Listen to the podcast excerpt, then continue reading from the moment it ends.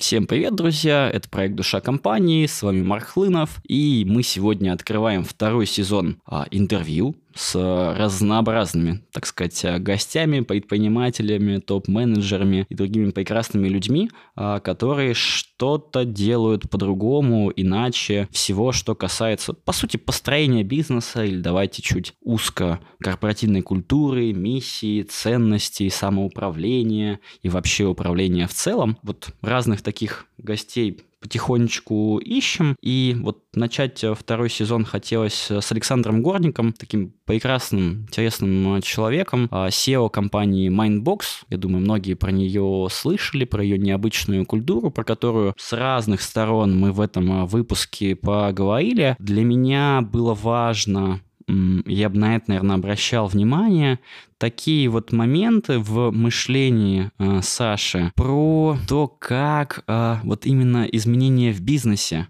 и вот э, какие-то проблемы, сложности в бизнесе влияют на то, какую культуру мы строим, какие якобы культурные изменения мы внедряем, а не наоборот, да, то есть мы пляшем а, от бизнеса, а не от культуры. Важно было про то, что сказал, наверное, Саша в конце, о том, что вот, ну, стратегия это и есть культура, или культура это и есть стратегия. Я думаю, по ходу выпуска вы будете часто замечать, что вроде бы мы говорим про какие-то такие тонкие а, настройки, да, какие-то культурные софтовые а, вещи, как принято сейчас а, говорить, а с другой стороны это вот все четко про бизнес.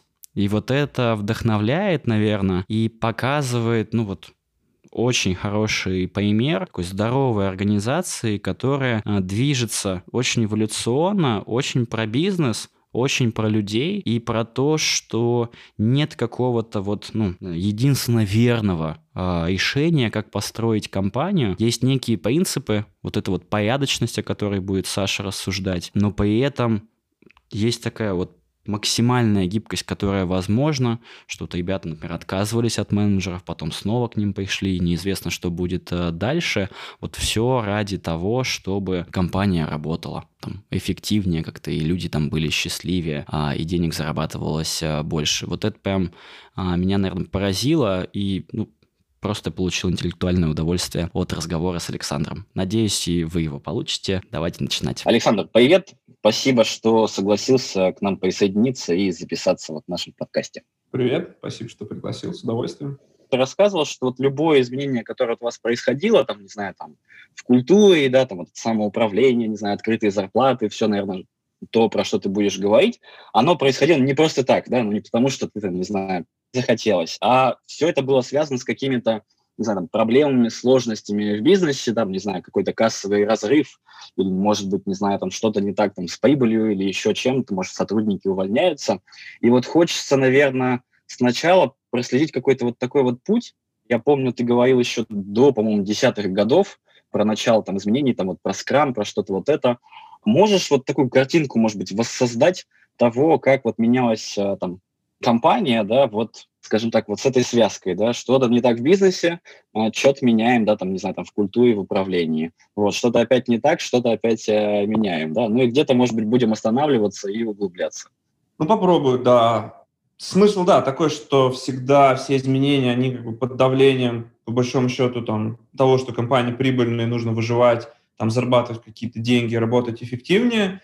То есть началось все банально с того, что то есть было какое-то видение, да, нужно быть порядочными, это все-таки вот э, базис, да, и в частности было понимание там в 2007 году, что нужно не ездить по Москве с рюкзаками кэша, а платить белую зарплату, и как бы иначе как-то не хочется, да, совсем э, работать. А налог тогда был на зарплату 30, по-моему, 4%, плюс 13 НДФЛ, и еще к тому же ты платил фактически 20, 18% НДС сверху, потому что все остальные НДС не платили.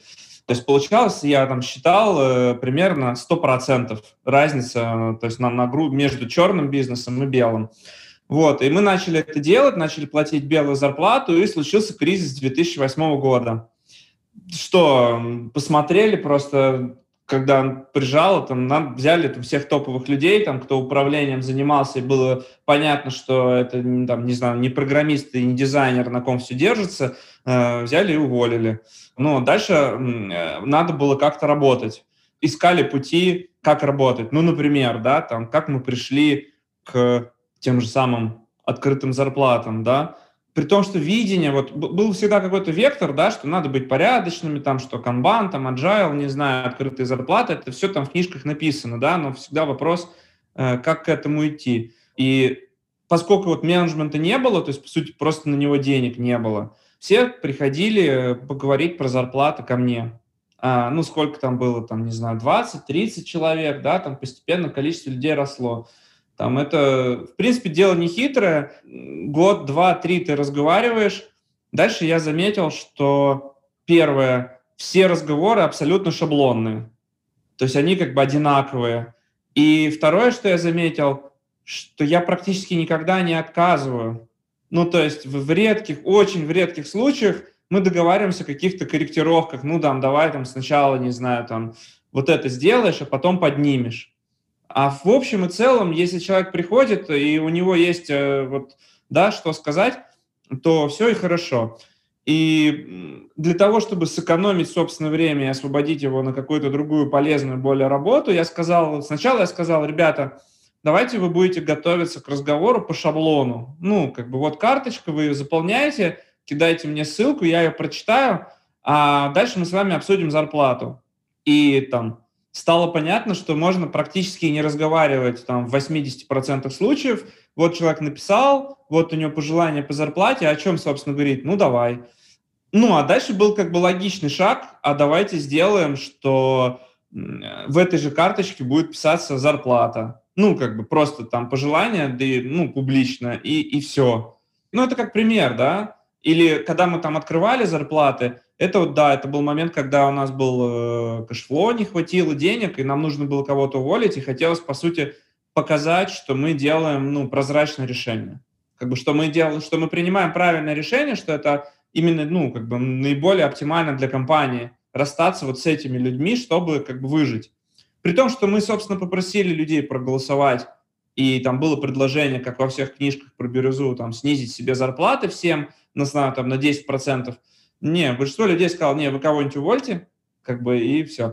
Соответственно, вот в этот момент мы как бы сделали еще один шаг, открыли полностью PNDL. Ну и вот какими-то такими кусочками от боли, да, все это шло.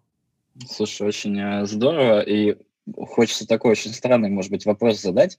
Можно сделать немножко, ну, наверное, нелогичную такую цепочку причинно-следственной связи, что получается, пока денег как бы, ну, а, мало в компании, да, ты вот этим всем занимаешься, оптимизируешь, вот делаешь как-то вот, ну, так хорошо, там, там без менеджеров, как-то, не знаю, там, катишь а, а ненужных, условно, там, людей, да, там, открываешь зарплаты, но получается, чем лучше все в компании, да, там, с деньгами, как будто бы тем менее это становится вообще важным и нужным, и возвращаются, может быть, менеджеры, возвращаются какие-то, может быть, там несправедливости по зарплате и так далее. Вот как оставаться, знаешь, таким это, с теми же вот этими принципами там справедливости, да, и что вот все вот так вот четко работает, когда все хорошо э, в бизнесе. Вот, вот как-то такой вопрос, знаешь, возник. Что думаешь про это? Вот у вас же, мне кажется, сейчас все прекрасно вообще. Вы там растете просто какими-то катастрофическими масштабами. На самом деле, это хороший вопрос. Я не уверен, что у меня есть ответ. И как раз у нас, с одной стороны, все хорошо с точки зрения бизнеса, а с другой стороны, при таком росте в сотрудниках культура как раз страдает, и есть понятные сложности, в основном связаны с тем, что ну, вот там отсутствие менеджмента, самоуправления, оно требует очень зрелых людей, и когда ты быстро найм... растешь и нанимаешь, там, не знаю, 30% новых людей или 40% новых людей в год, то ну, достаточно трудно ожидать, что все они будут суперосознанные, готовы, да, там, полностью самоуправляться, значит, тебе нужен менеджмент и так далее. Часть вещей, которые раньше работали, видно, что перестают работать при росте, это как бы понятно. С другой стороны, ну, мне кажется, все-таки ответ культура, какие-то очень базовые принципы, потому что вот здесь хорошая книжка, и вышла как раз, э, да, никаких правил про Netflix, они достаточно большие, компания, ну, и у них, в принципе, культура похожа на то, что у нас тоже там открытые зарплаты, радикальная прозрачность. И по большому счету, да, вот культура, она там базируется на каких-то очень простых вещах. Давайте там всех уведомлять, э, все будет радикально прозрачно, и мы будем давать обратную связь. В принципе, все. И, наверное, ну, я не вижу ничего лучше, потому что если вот удалось на какую-то критическую массу людей, там 50, 60, 70 человек собрать, которые действительно выкупают эту культуру, то остальные как бы втягиваются, и в каком-то виде это остается. И вот вроде бы это работает. Но при этом все равно, да, появляются какие-то вещи, свойственные обычным компаниям, то есть появляется какая-то иерархия, какой-то менеджмент, потому что тебе нужно какие-то цели как бы пропагировать. Очень сильно зависит на самом деле от бизнеса. И вот в зависимости от того, как структурирован бизнес, от бизнес-модели, по сути, бизнес-процессов, может многое зависеть. Да, есть вот Будзорг, где эти независимые команды врачей, обслуживающие какую-то ячейку территории. Или, может быть, например, какая-нибудь Яндекс.Лавка или какие-нибудь отделения Сбербанка, да, где есть очень понятные, обособленные э, территориальные или еще по какому-то принципу ячейки, которым можно поставить понятные KPI по прибыли, по качеству да, обслуживания. Ну, KPI плохое слово, да, цели, метрики да, поставить да, или вкусвилл, да, вот тоже по такой же модели, как я понимаю, развивается. И в этом смысле это работает просто замечательно. То есть у тебя есть вот эта обособленная самоуправляемая ячейка, она как бы достаточно слабо зависит от централизованного аппарата. Есть э, другая история. Вот у нас, например, монопродуктовая компания, и, а, по сути, на каком примере я сейчас об этом обо всем размышляю? Я там много лет в каждой презентации говорил об, об одной из ключевых вещей, там в книгах это написано, о профит-шаринге, то есть мы платили и платим до сих пор 30% от прибыли в виде премий квартальных. И что я сейчас наблюдаю, при, когда мы дошли до 150 человек, что, ну, по сути, как мне кажется, пришла пора отменять. Мы сейчас находимся в дискуссиях по этому поводу, потому что работать стало все хуже, то есть у нас монопродуктовая компания, и как мы не пытаемся поделить внутри, ну, как бы на там какие-то блоки автономные, они все равно очень сильно завязаны. Да, у нас есть какие-то как бы сегменты продукта, ну, например, там модуль, не знаю, рассылок. И вроде как у него есть своя выручка, и вроде как у него есть там своя команда. Но если ты начинаешь э, фокусировать людей на росте выручки э, рассылок, то начинает страдать общий продукт, потому что, ну, все-таки там очень сильно все завязано, да, и, например, не знаю, люди склонны говорить, ну да, давай, давайте мы поднимем цену на этот модуль. А, а это от этого страдает общее ценовое предложение клиента рыночное. И не получается нормально построить вот эту экономику да, э, внутри компании – и то же самое, там, не знаю, в клиентском сервисе. Вроде когда там команды, ведущие клиентов, у них понятные, да, но, например, нужно переструктурировать, там, специализировать команды, часть клиентов передать из одной команды в другую. И если у людей как метрика исключительно выручка, то и у них там возникает сопротивление. И что получается? Получается, что мы раздаем деньги от прибыли, которые, на которые люди, по сути, ну, не влияют в команде. То есть вот это разделение прибыли по командам, оно искусственное.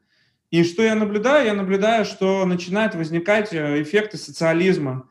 Ну, то есть люди теряют, или даже коммунизма, да, люди теряют связь они, своей работы с прибылью, и для них вот этот кусочек профит-шаринга, ну, это просто некоторый непонятный бонус от компании, который нужно как-то разделить. А он никак особо с их работой не связан, ну, как бы классно, что он есть. И в основном э, делят просто равномерно.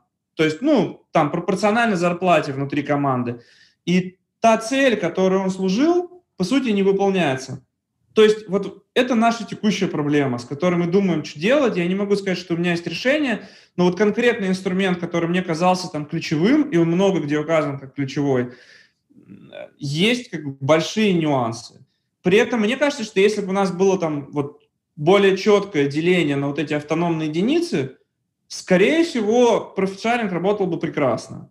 Вот эти нюансы есть. Слушай, а хочется вот спросить как раз-таки, да, чтобы в контексте а, быть, а для чего изначально профит-шаринг-то вообще внедрили, а, если, ну, продукт сильно не менялся, у вас же давно вроде монопродукт, просто были меньше команды и было как-то проще с этим? Вот расскажи, может, про это. Внедрили его почему? Потому что казалось это правильным, да, то есть э, вроде логично, есть компания, открытый PNDL, ты, например, хочешь платить дивиденды, и достаточно странно там платить э, акционерам какую-то там сумму X, да, достаточно большую, и там, например, мотивировать людей увеличивать прибыль и дивиденды, не при этом не, не делясь да, ничем. Ну, то есть это выглядит странно, да, тем, особенно если у тебя зарплаты не как у Netflix, там сильно выше рынка. То есть так, мне кажется, мне казалось, и там, исходя из теории, которую я читал, казалось, что не будет работать. И было твердое убеждение, что автономные команды – это правильно, и прикладывали большие усилия, чтобы сделать у автономных команд свой автономный PNDL. То есть, чтобы все-таки как-то разделить эту прибыль по компаниям справедливо. Но со временем, по сути, да, к чему мы приходим? К той же модели, которую Netflix пишет, что вместо профит-шаринга лучше платить топовые зарплаты. То есть мы сейчас очень активно, агрессивно, быстрее рынка поднимаем зарплаты, но премии, если, если нет вот этой хорошей, сильной возможности разделить PNDL так, чтобы у людей было, у группы там 10 человек была конкретная метрика прибыли, на которую они реально влияют, то кажется, что лучше бонусы э, там не платить. Лучше платить какой-то постоянный доход. Вот. Но я думаю, что это специфично для бизнеса и для бизнес-модели. Очень круто, интересно. Просто я сразу начинаю думать про наш бизнес, что у нас там можно поменять, что внедрить, как э, лучше работается, что мы тоже сейчас в таком же вот процессе, такого вот, мол, делать профит-шаринг, не делать профит-шаринг. Очень вот, нетривиально мы, мы пробовали, долго инвестировали в финансовый учет, и там начинаются всякие интересные эффекты. Ну, ну, прежде всего, учет инвестиций. Например, нужно внутри бизнеса сделать какое-то новое направление. Оно убыточное. Там дальше начинаются вопросы. Во-первых, люди, которые в этом направлении идут, они, получается, лишаются профит-шаринга, то есть мы их как бы демотивируем заниматься новым. Ну, не знаю, там для программиста это, например, очень странно, да, а второй момент, вот мы делаем эти инвестиции, а должны ли мы из будущего профит-шаринга это учитывать и их вычитать? Потому что мы же проинвестировали. То есть это начинается полноценный как бы финансовый учет, ты как бы начинаешь строить, а это нетривиально по трудозатратам и еще менее тривиально для объяснения людям. И либо ты приходишь к каким-то супер упрощениям и срезаешь углы, и это все становится абсолютно искусственным, либо непонятно, как это сделать рабочим. И таких вопросов много, много. Понимая немножко тебя, я помню очень хорошо, когда зашел первый раз на твою страницу в Фейсбуке, что, мол, инженер с принципами. Я такой сразу понял, что ну, для тебя вот эта вот честность, да, что, ну, как бы, вот, что честно, справедливо, это все будет намного важнее. И понимаю очень хорошо тебя, не хочется делать какую-то искусственную картинку, да, то есть, которая такая вот, ну, не настоящая, вот, и как-то не работает. Круто, круто. Хотелось вот еще спросить, уточнить. Я помню, что меня еще вот э, зацепило, я этого не знал как раз-таки там, до вот нашего вот прошлого разговора, когда мы готовились к подкасту, про то, что вроде вы сейчас возвращаетесь э, к менеджменту, то есть отказывались, а сейчас э, вернулись. Вот расскажи про это, с чем тоже связано решение, и вот я помню, ты говорил про то, что это переосмыслили ну, вот, понимание того, кто такой менеджер, будет очень интересно услышать, потому что это тоже одна из таких, один из таких вечных вопросов, мол, что он должен делать. Мы, например, там в свое время, ну вот мы там агентство, да, мы в свое время отказались от менеджера проектов, вот, и у нас, например, там наши там редакторы, дизайнеры, они сами работают с клиентом. Вот, вот расскажи про это немножко. Действительно, то есть я говорил много в презентациях, что как менеджмента у нас нет. Это, наверное, ну, в каком-то смысле это, не знаю, да, что такое менеджмент? То есть в каком смысле, что я имел в виду, и это на самом деле осталось правдой, что у нас нет людей, которые непосредственно ставят другим задачи. Ну, то есть вот задача, сделай ее к такому-то числу. Да, то, что называется руководство. При этом как таковой менеджмент, в смысле лидерства, да, оно было э, в плане того, что есть всегда какой-то там либо команда, либо какой-то круг, там, не знаю, поддержки, редакторов, еще кого-то. И там всегда так или иначе есть формальный или неформальный лидер, который э, там больше влияет и больше управляет. Это, понятно, было всегда. Чего мы добавили в прошлом году, чего не было, и что меня долго пугало, и вот где произошло переосмысление – это иерархия. То есть до какого-то момента, примерно там до 120 человек, по сути, была полностью плоская структура, то есть вот эти как бы вот там, не знаю, круг редакторов, круг поддержки, круг там разработки, еще какой-то, еще какой-то, они как бы все вот горизонтально, и все, и дальше там, ну, кто, по сути, только я, да, или там мы с партнером, можно так сказать, То есть, ну, по большому счету никого, потому что там 100 человек, ну, какое может быть вовлечение? Никакого почти. И стало понятно, что работает все хуже, потому что даже при вовлечении в тушение пожаров не получается сделать какой-то follow-up, то есть как-то системно помочь. Это, во-первых, то есть просто по объему. И второе, стало понятно, что вот есть вот этот, ну, поскольку монопродуктовая компания, есть общие цели. И нет механизма, как эти цели донести до каждого сотрудника. И, не знаю, это вот банально, наверное, прозвучит, но мы прочувствовали, что нам нужна действительно иерархия целей, потому что больше так не работает, что у тебя есть задача растить выручку, и ты идешь к любому человеку и говоришь, ну у тебя же задача растить выручку, поэтому делай вот это. Ну, то есть слишком большие стали, и, и вот эта связь, она как бы прям понятно стала, что она в головах у людей отсутствует от слова совсем. И мы поняли, что нужно вот это вот звено, да, то есть ну, нужно, нужно выстроить иерархию целей через, естественно, иерархию людей что вот у меня есть такой набор целей, мы их распределяем по людям, а они их как-то декомпозируют дальше. И вот это мы внедрили, э, причем тоже, ну, внедрили на самом деле довольно особым образом, то есть как таковой полноценной иерархии у нас не получилось.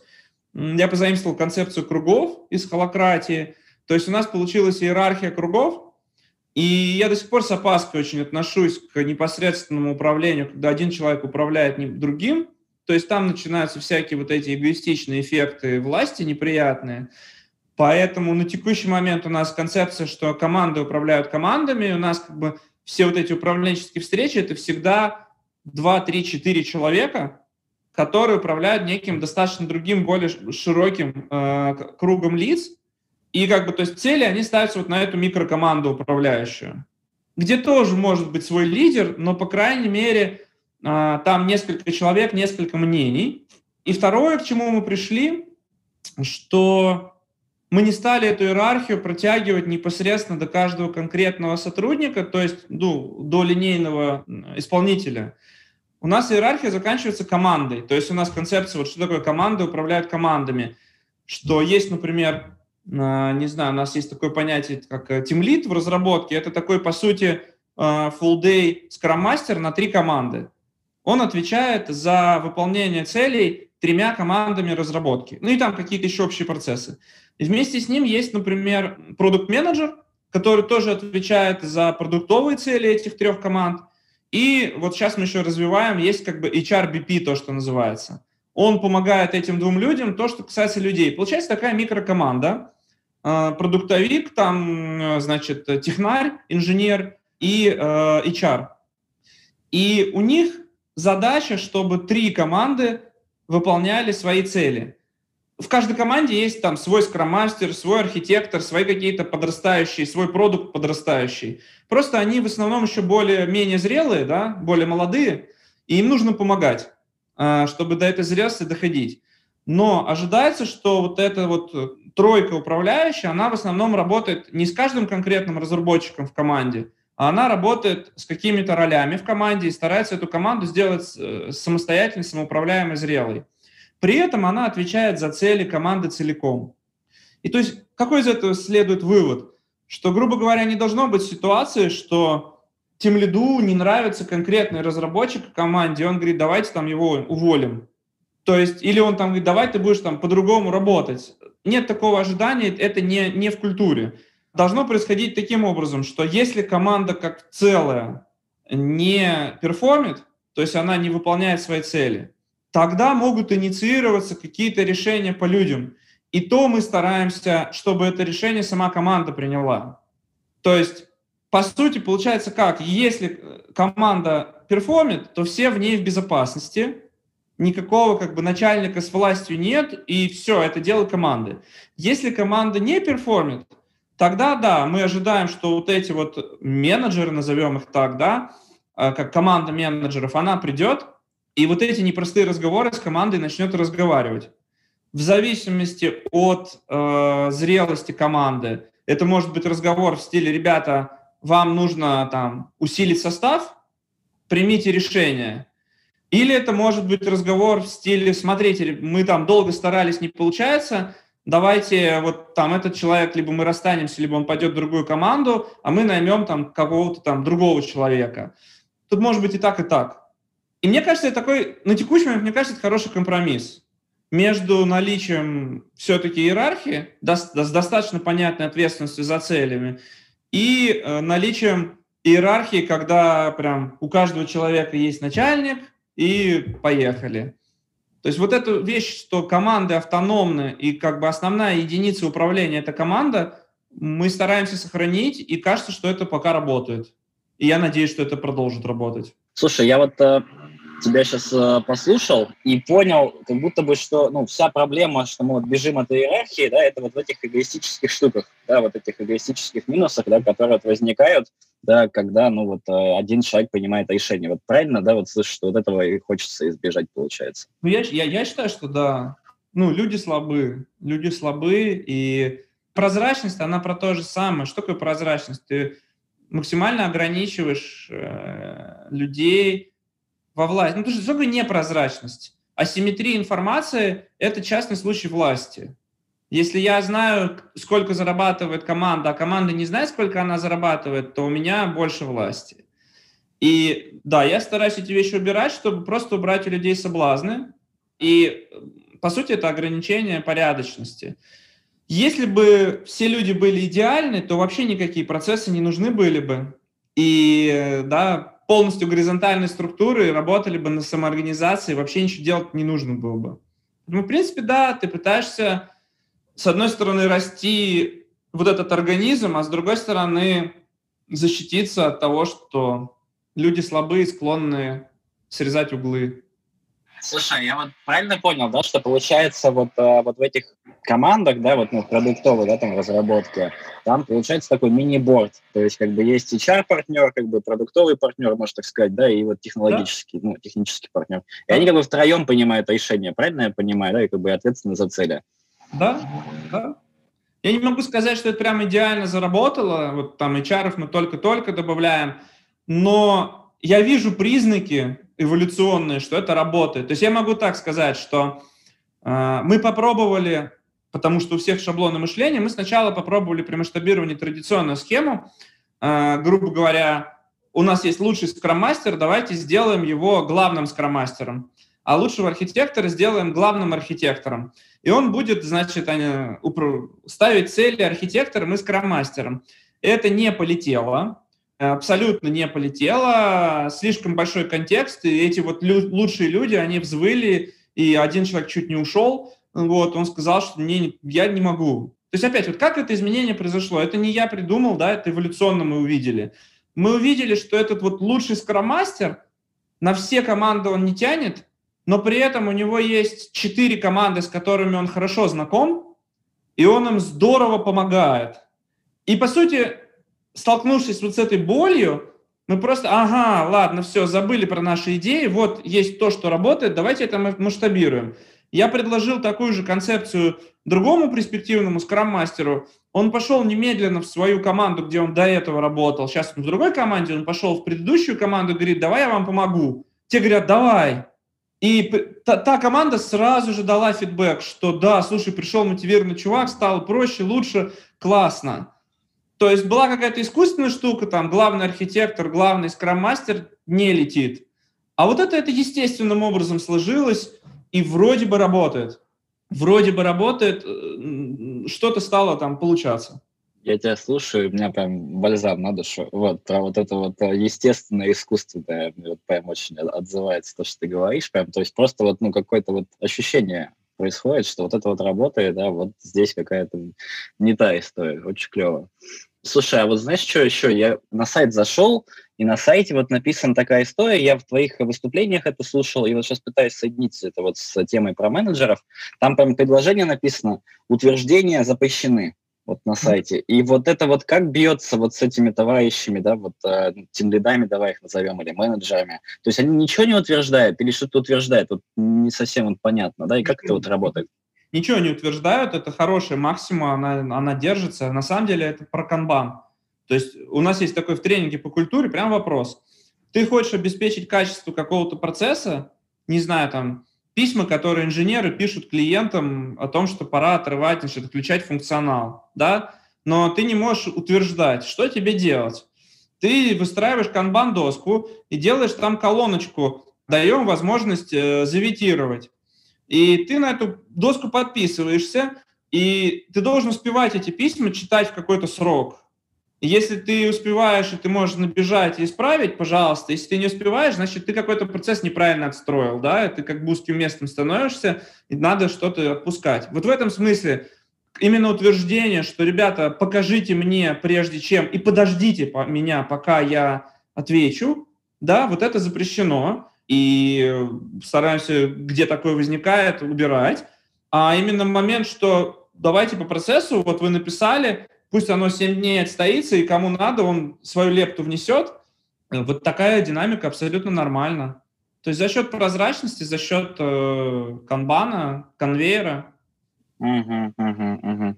Я, знаешь, что подумал, что ну, в восприятии просто людей может по-разному это восприниматься, да, то есть то, что ты сейчас описал, короче, в общем, в чем может быть диссонанс? В том, что как будто бы финальное слово, да, то есть его как бы нету, да, то есть можно как бы, ну, комментировать, да, там какую-то свою лепту вносить, да, то есть что я, не знаю, там прокомментирую, там что-нибудь посмотрю. Нельзя там типа делать так, что вот, ну, не знаю, когда захочу, тогда и посмотрю. Будете там меня ждать, я буду там финальное слово говорить.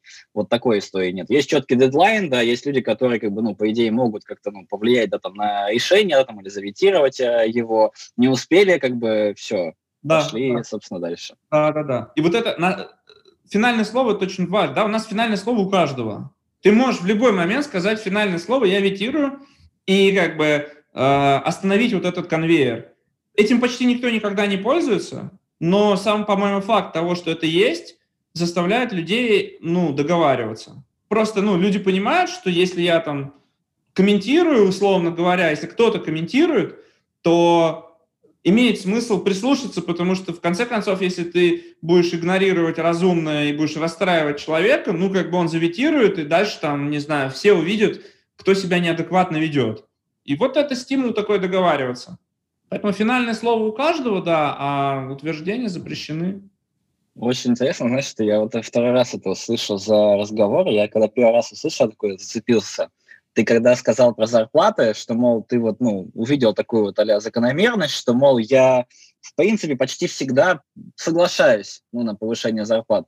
И то, что ты сейчас вот сказал тоже, ну, вот про вот эту историю, да, там, с конвейером, что почти никогда не, ну, не бывает там, ну, вето, ну, очень редко, да, там, накладывают, я так понимаю, да, там, вето на решение просто интересно, да, что вот у меня, например, в картине мира, ну вот, как бы я пока вот ну, не думаю, да, там, что у нас, у нас нет такого, например, да, там, а, внутри такой истории, но я уже задумался о том, чтобы это было, но когда вот я начинаю об этом задумываться, у меня первый момент, я думаю, что постоянно будет конвейер останавливаться. Вот, вот что у меня в голове, вот забавно. Почему так? Это стандартный страх, так же, как такой же страх есть, что вот мы откроем зарплаты, и они сразу в небеса устремятся. Это, это не так Просто по факту, я это не только в нашей компании видел, люди не склонны участвовать в управлении. Да, в начале, когда ты вводишь право вето, и люди не привыкли еще, как работает, может быть, есть несколько каких-то, ну, особо неравнодушных людей, которые вместо того, чтобы попробовать договориться, ну, просто там не к месту используют «я ветирую». Но через какое-то время через небольшую фасилитацию, объяснение, что, в общем-то, повода не было, можно было просто поговорить, э, оказывается, что ну, все начинает ехать как по маслу. То есть, вообще говоря, это же опять, это полная калька с того, что уже доказал свою работоспособность с, как это называется, Lean, Toyota Production System, Kanban. Что это такое? Есть конвейер на заводе, и у каждого рабочего на каждой станции есть э, шнурок, за который ты тянешь, и конвейер останавливается. Если у тебя дефект, и, по-моему, у Форда также было сделано, э, да, это работает, и все, что я пытаюсь сделать, я пытаюсь точно такую же систему применить к конвейеру интеллектуального труда. Как инженер я принципиально не вижу разницы. Вот людей почему-то это очень задевает обычно, что у меня такой интеллектуальный труд, я тут, не знаю, проектирую, значит, суперсложные информационные системы, как же можно называть это конвейером? А в моей голове есть конвейер, там, не знаю, сборки телевизора, а есть конвейер производства там эпиков в продукте. И я не вижу разницы никакой с точки зрения оптимизации проезжания. Просто, ну, немножко другие процессы. а так-то, в общем, одно и то же. И я очень сильно опираюсь вот именно на концепции канбана и лин. Угу, угу, да, ну про Toyota, да, хороший как раз э. Я пока тебя слушал, я прям, ну, уже сразу так и на свой как-то это, свои э, страхи как-то утихли у меня за счет того, что я понял, что, мне кажется, все-таки одно из ключевых в этом уравнении – это про прозрачность. То есть, что вот этот ну, конвейер, он прозрачный. А страх возникает как будто бы из-за того, что ты думаешь, что, ну, как бы есть я, например, и люди, которые там могут вето поставить, и только мы в этой системке живем, ну и, соответственно, возникают те же самые, вот мы говорили с тобой про иерархию, эгоистические, ну, желания, типа, сейчас я тебя заветирую, да, но поскольку это прозрачно и все видят, то как раз-таки ну, не будет вот этой вот ну, неадекватности. Ты вот несколько раз даже вот, упоминал уже да, там, за разговор, что вот возможно какие-то неадекватности, но люди не будут это публично показывать. Они это еще раз подумают и лучше как бы нормально, рационально а, ответят, а не из каких-то эмоций. Ну да, да, да. То есть это очень сильно все завязано на социальное давление, на социальную приемлемость. По сути, это как раз завязано на культуру, что все это базируется на чем? На убеждении, что в общем и целом люди хорошие, а они на, на, как нацелены на добро, и особо никто не хочет э, заниматься фигней, тем более на публику. Люди хорошие, социальные животные, стадные в абсолютном большинстве своем, да, э, ведут себя прилично, соответствующе окружению. И бывают эксцессы, да, понятно, что есть, но это вопрос уже найма и фильтрации. То есть ты все-таки строишь компанию, и по большому счету ты ну, нанимаешь людей, которые адекватны, и дальше за счет того, что они смотрят, вокруг все адекватные, и я буду адекватным. Ну, просто как бы трудно, даже если у меня какой-то эмоциональный импульс, я сегодня встал не с той ноги, меня что-то раздражает очень сильно, ну, как бы трудно, когда все вокруг адекватные, взять и начать что-то делать, да, странное. И, и вот оно как бы так за счет этого, по большому счету, и работает. Это вот, э, опять-таки, откуда, вот какие примеры есть из книг, этот вот Valve, например, да, как или много еще где такой принцип образования команд, когда люди говорят, давайте мы, значит, ко всем столам колесики м, прикрутим, и люди переставят столы, значит, сами самоорганизуются, в каких командах работать. И в тот же Valve там они пишут в книге, что или не Valve, кто это был? Это была российская компания, альтернатива платформа. Они делали такой эксперимент. И, значит, у них все эти люди поездили, а, организовались в команды, и 6 человек компании остались без команд. Ну, то есть, типа, из 100 человек. И тут стало как бы понятно, что, ну, да, окей, грустно, надо расстаться, как бы, и все. И у нас такая же, в общем, история, скажем, про расставание, что я всем никогда не рекомендую там кого-то увольнять. У нас всегда даже на испытательном сроке на паттерн такой, команда должна сказать, чувак, мы с тобой не сработались, найди себе другую команду. И бывали случаи много раз, что люди нормально находили другую команду и продолжали работать длительное время. С испытательного срока редко, по-моему, даже не было такого. Ну, потому что ты не успеваешь набрать какой-то социальный капитал, но для человека это намного проще. Тебя никто не увольняет, никакого насилия не происходит. Мы с тобой не сработались, это наше право. Если ты как бы классный, пойди поговори с другой командой и, пожалуйста, работай с ней. Обычно люди предпочитают уйти в такой ситуации. А ты вот писал про новичков, э, по-моему, вот в статье как раз у вас вышло вот недавно про зарплаты, вот там я, я видел там комментарии какие-то лютые Алены Владимировской а, про то, что не согласна там с открытыми там и все такое, вот не будем это обсуждать. А, ну, в общем, про новичков там вот ты писал, что вот им сложнее, да, вот э, истории, да, и вот многие уходят. А вот как вот, может, с этим работаете, да, потому что, ну, как бы вот э, это же тяжело, я так понимаю, что, ну, поскольку вы растете, вы же много как бы в найм инвестируете, как бы там и зарплаты поднимаете, а потом эти люди приходят, как бы вы кучу ну, времени на них э, ну, инвестировали и вот и ушли. Ну, это, с этим? это кадры, это главная и постоянная боль, и чем больше мы растем, тем больше я понимаю, что это основное.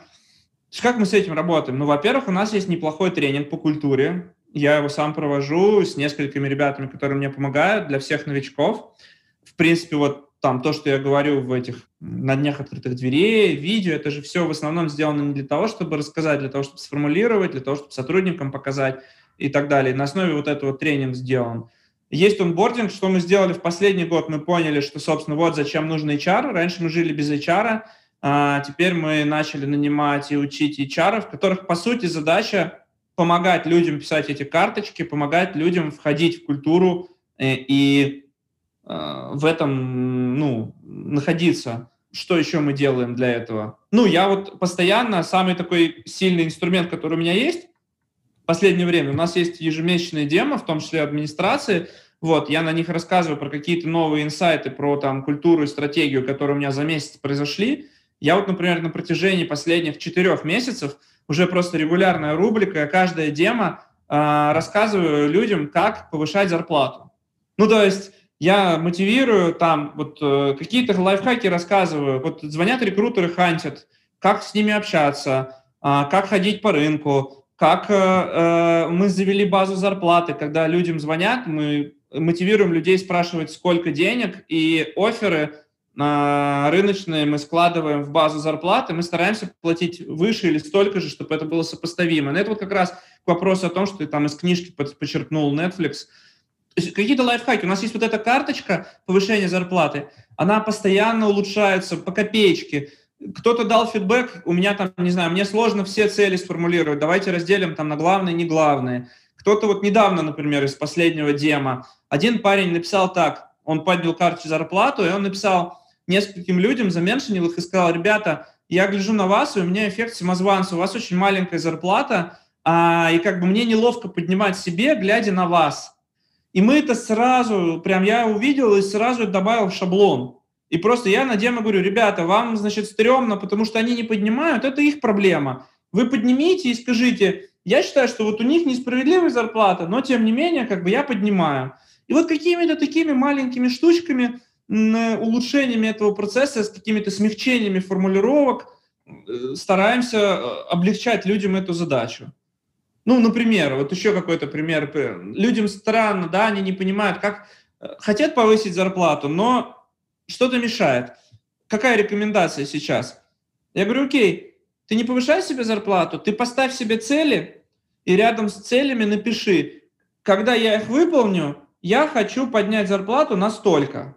Тогда люди прочитают, если ни у кого не возникнет э, к тебе разговора, что это неадекватные пожелания, неадекватные цели, неадекватная зарплата, никто это не прокомментирует, тогда в следующий раз, ну как бы уже проще.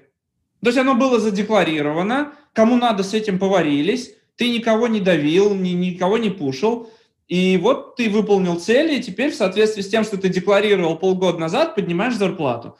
И вот таких лайфхаков, их есть количество, они постепенно эволюционно возникают, и вроде бы пока работает. Я очень за это держусь, я надеюсь, что не придется это менять.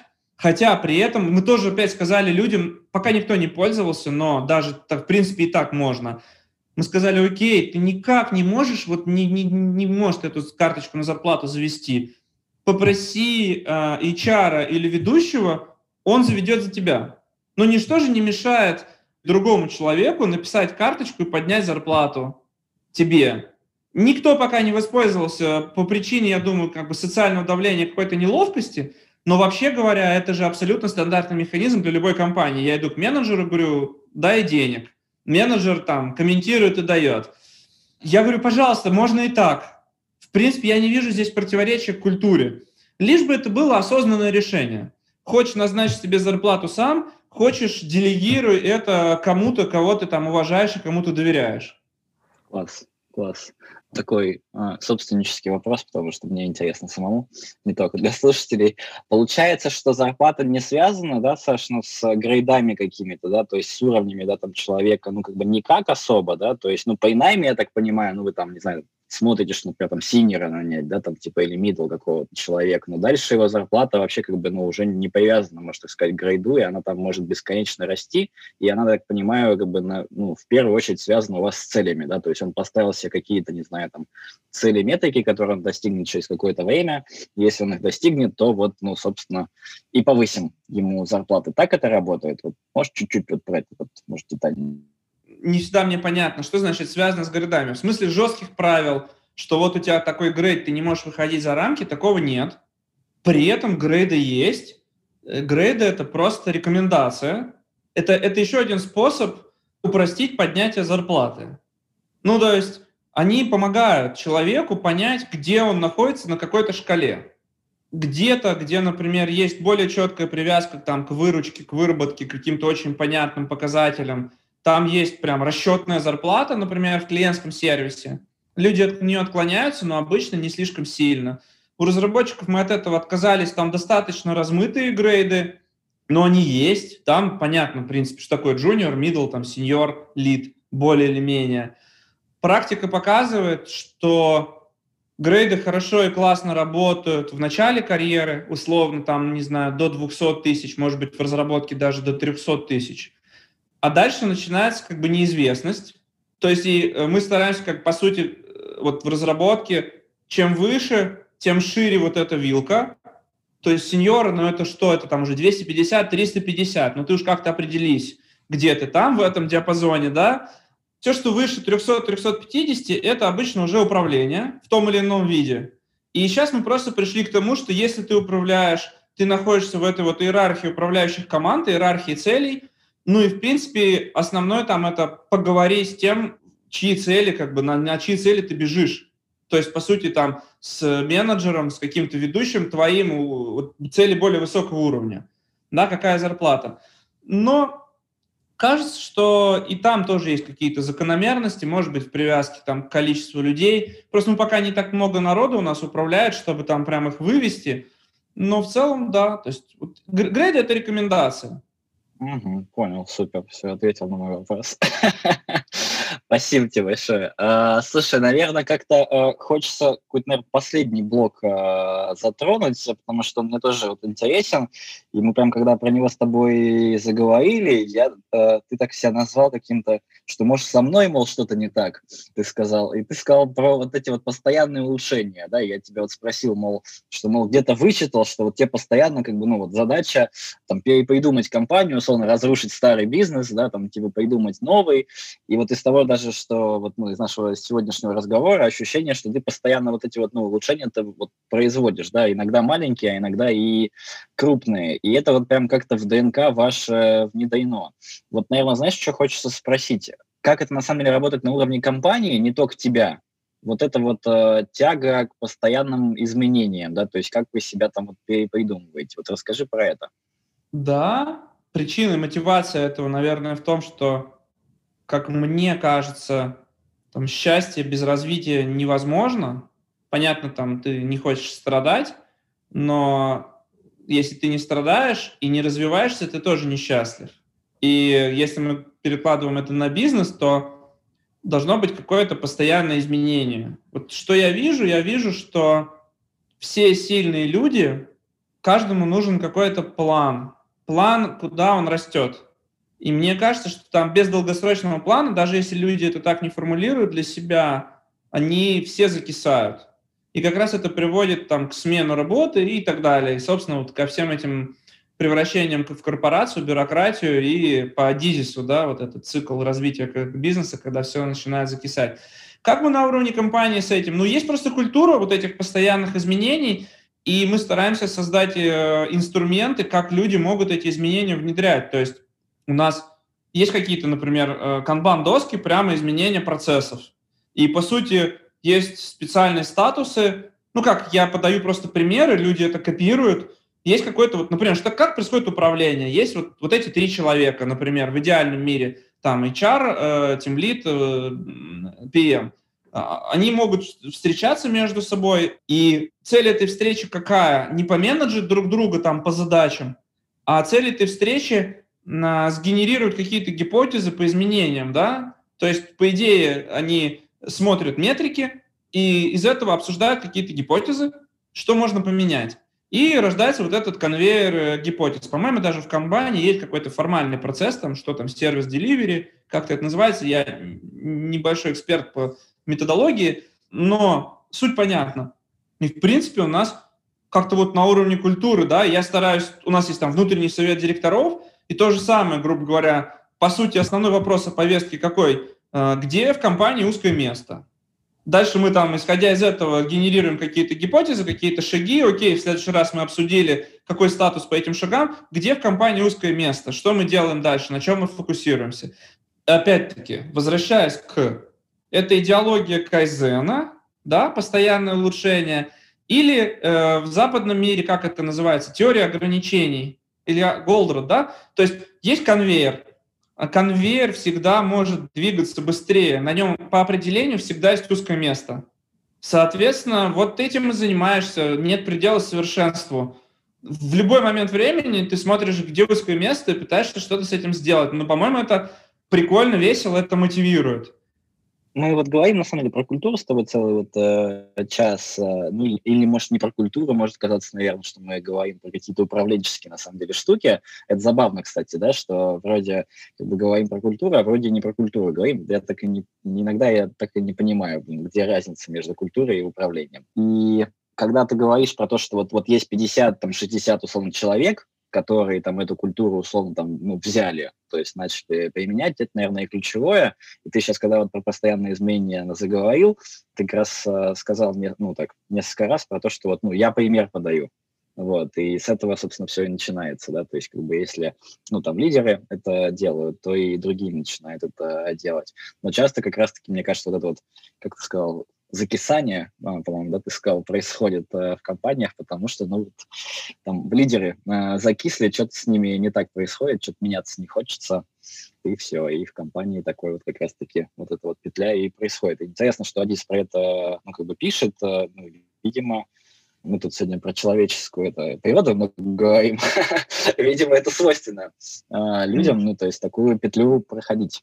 И как раз очень тяжело, собственно, ну, не падать так сказать, да, то есть продолжать меняться, меняться и меняться. Это очень сложно.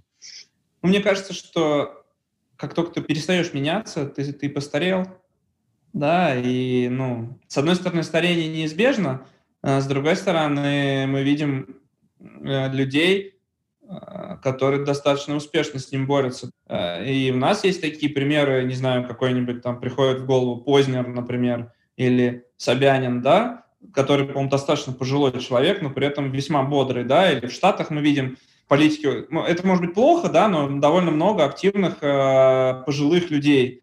Это, мне кажется, как раз примеры на виду, да, то есть люди постоянно какую-то интеллектуальную деятельность продолжают вести, что-то новое осваивают, остаются открытыми. И пока это есть, ты как бы развиваешься, и то же самое с организацией. И как раз мы возвращаемся, да, к тому, что ты говорил.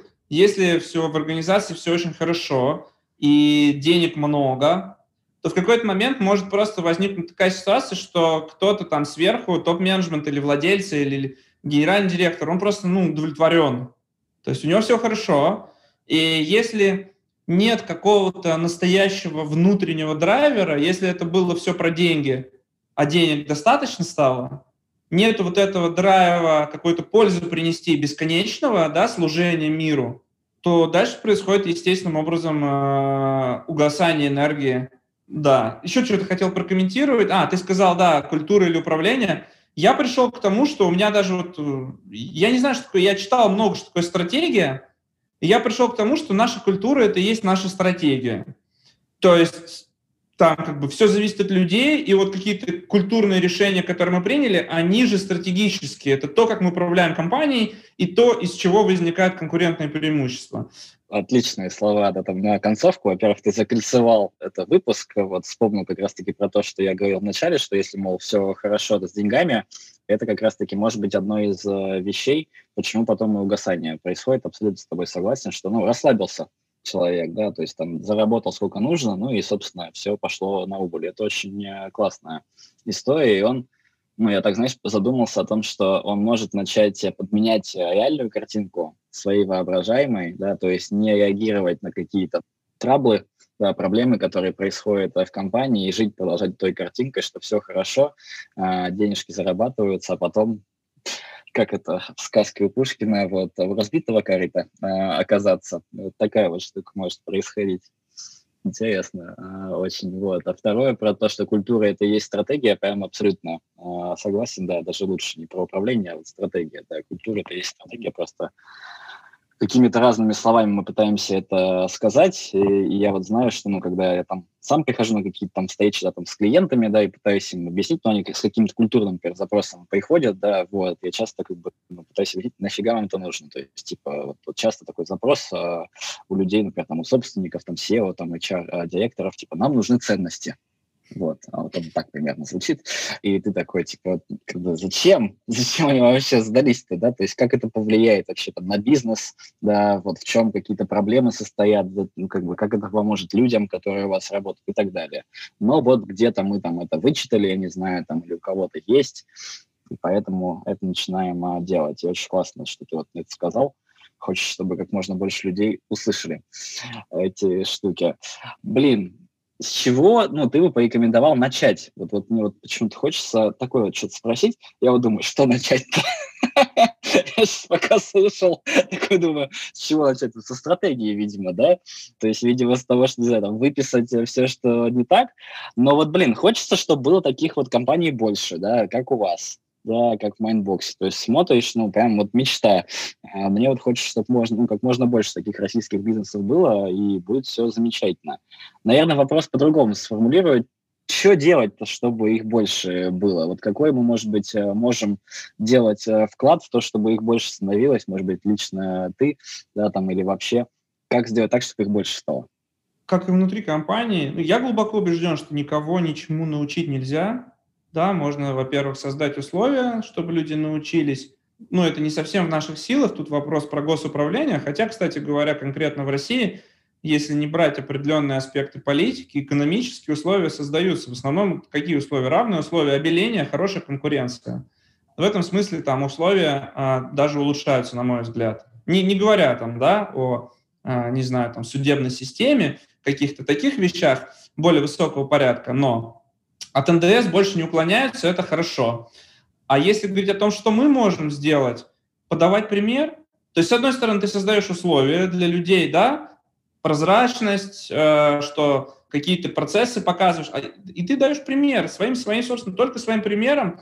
Мне кажется, что я в последнее время меньше участвую э, в каких-то подкастах, меньше разговариваю на конференциях про бирюзу, потому что я как раз понял, что мало достаточно пользы. Я не вижу отклика в том, что там одни открытых дверей. Я не вижу того, что ты рассказал, люди замотивировались, пошли и сделали. Вот. Мне кажется, что для того, чтобы был отклик, надо сначала миллиард заработать.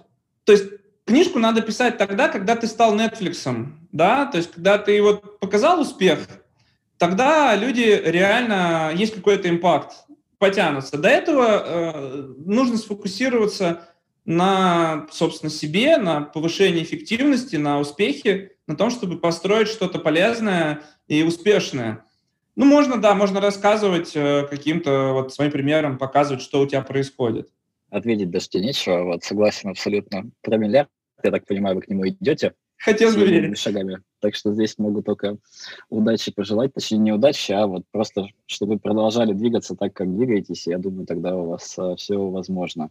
Слушай, спасибо большое, да, наверное, хочется здесь такую запятую поставить, надеюсь, кому-то будет полезен этот подкаст, вот, а, хотя согласен с тобой, да, вся эта история про выступления, да, там, подкасты и всякое прочее, да, ну, упирается в то, ну, как бы восприятие, да, то есть, как бы могут mm-hmm. люди как-то с открытым, не знаю, там, душой и сердцем у нас восприятие действительно пойти что-то, может быть, э, поменять. Ну, здесь уже оставляем, так сказать, это ответственность нашим слушателям. Надеюсь, э, было полезно. Спасибо тебе еще раз э, большое. Я прям получил интеллектуальное, вот, не только удовольствие от разговора. Взаимно, спасибо. Было приятно.